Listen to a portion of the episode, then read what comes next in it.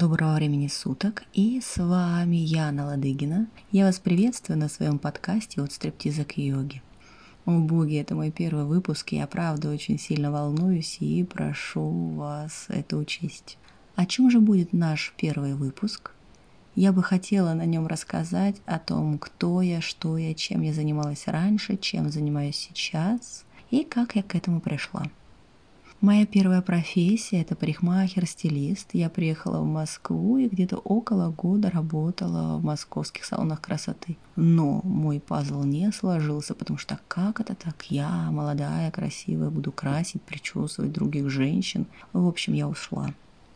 Через какое-то время, волею судеб, я оказалась в стриптиз-клубе. Об этом, конечно же, будет еще не один выпуск. И это был один из самых прекрасных периодов моей жизни. Это были тусовки, счастье, радость, дружба. В общем, правда, было очень-очень здорово. Но условия в клубе скоро изменились, и многие девушки ушли, ушла и я, и пошла работать танцовщицей Гугу в московских клубах ночных. Тоже очень здорово, очень интересно, весело. Но я стала задумываться о том, куда же мне дальше двигаться, и тогда всплыла йога, вернее, она всегда была фоном, и я знала, что я буду заниматься, но никогда не думала, что буду инструктором по йоге. Мне безумно нравились костюмы, нравились коврики, а, позы, которые девушки принимали в журналах. А, Все это было очень завораживающим. И я попала на первое занятие, и когда вышла из зала, это для меня был, конечно, шок, потому что я совершенно иначе себя стала чувствовать. И мой муж, на тот момент молодой человек, тоже очень сильно увлекся со мной и йогой. Мы попали в среду единомышленников, и нас нахлестнула волна фанатизма. Где-то на года два, наверное. Это, конечно, очень хорошо, потому что пришло очень много информации различной, которую мы применили к жизни, до сих пор применяем, но опуская потихонечку на современные реалии это все. Одновременно ко мне пришло предложение по работе хореографом в студии танца.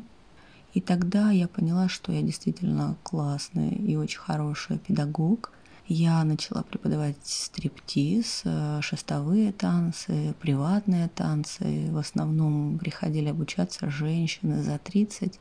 И я до сих пор веду занятия. Это очень на самом деле интересно. Очень нужная информация, очень нужное знание. Для каждой женщины я считаю, что вообще нужно с самого детства какие-то основы давать. И одновременно я веду и йогу, женскую йогу. Почему именно женскую? На тот момент, когда у меня был выбор пойти обучаться на инструктора хатха йоги или женской йоги, я выбрала женское направление, потому что я женщина, и мне рано или поздно нужно будет рожать. А женская йога включает в себя йогу для беременных, постнатальные практики, фертильные, то есть для зачатия очень-очень много всего полезного и нужного. Вот. И да, я преподавала все свои три беременности до 38-39 недели, и танцы, и йогу, и, в общем, мне есть чем поделиться. Очень много различных историй, которые я буду рассказывать в эфирах. Также будут приглашены очень много интересных людей – и хореографы, и инструктора по йоге, и девушки-танцовщицы будут со своими историями о работе в клубах, стриптиз-клубах.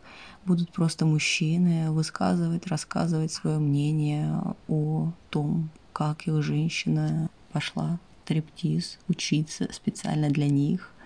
И будут мужчины, которые часто ходили в клубы и, может быть, и ходят сейчас, и их мнение по этому поводу, по поводу того, кто там работает, и насколько это нужно и важно, и нужно ли.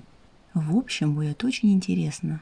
Будут темы, как стриптиз, как приватные танцы влияют на отношения в паре, на секс между мужчиной и женщиной, как женская йога влияет на женское здоровье, на женскую гормональную систему, на сексуальные отношения. Все это будет освещаться в моих выпусках, на моем подкасте. Так что действительно будет что послушать. Я буду очень рада вас снова ощутить в своем эфире. Так что до скорых встреч!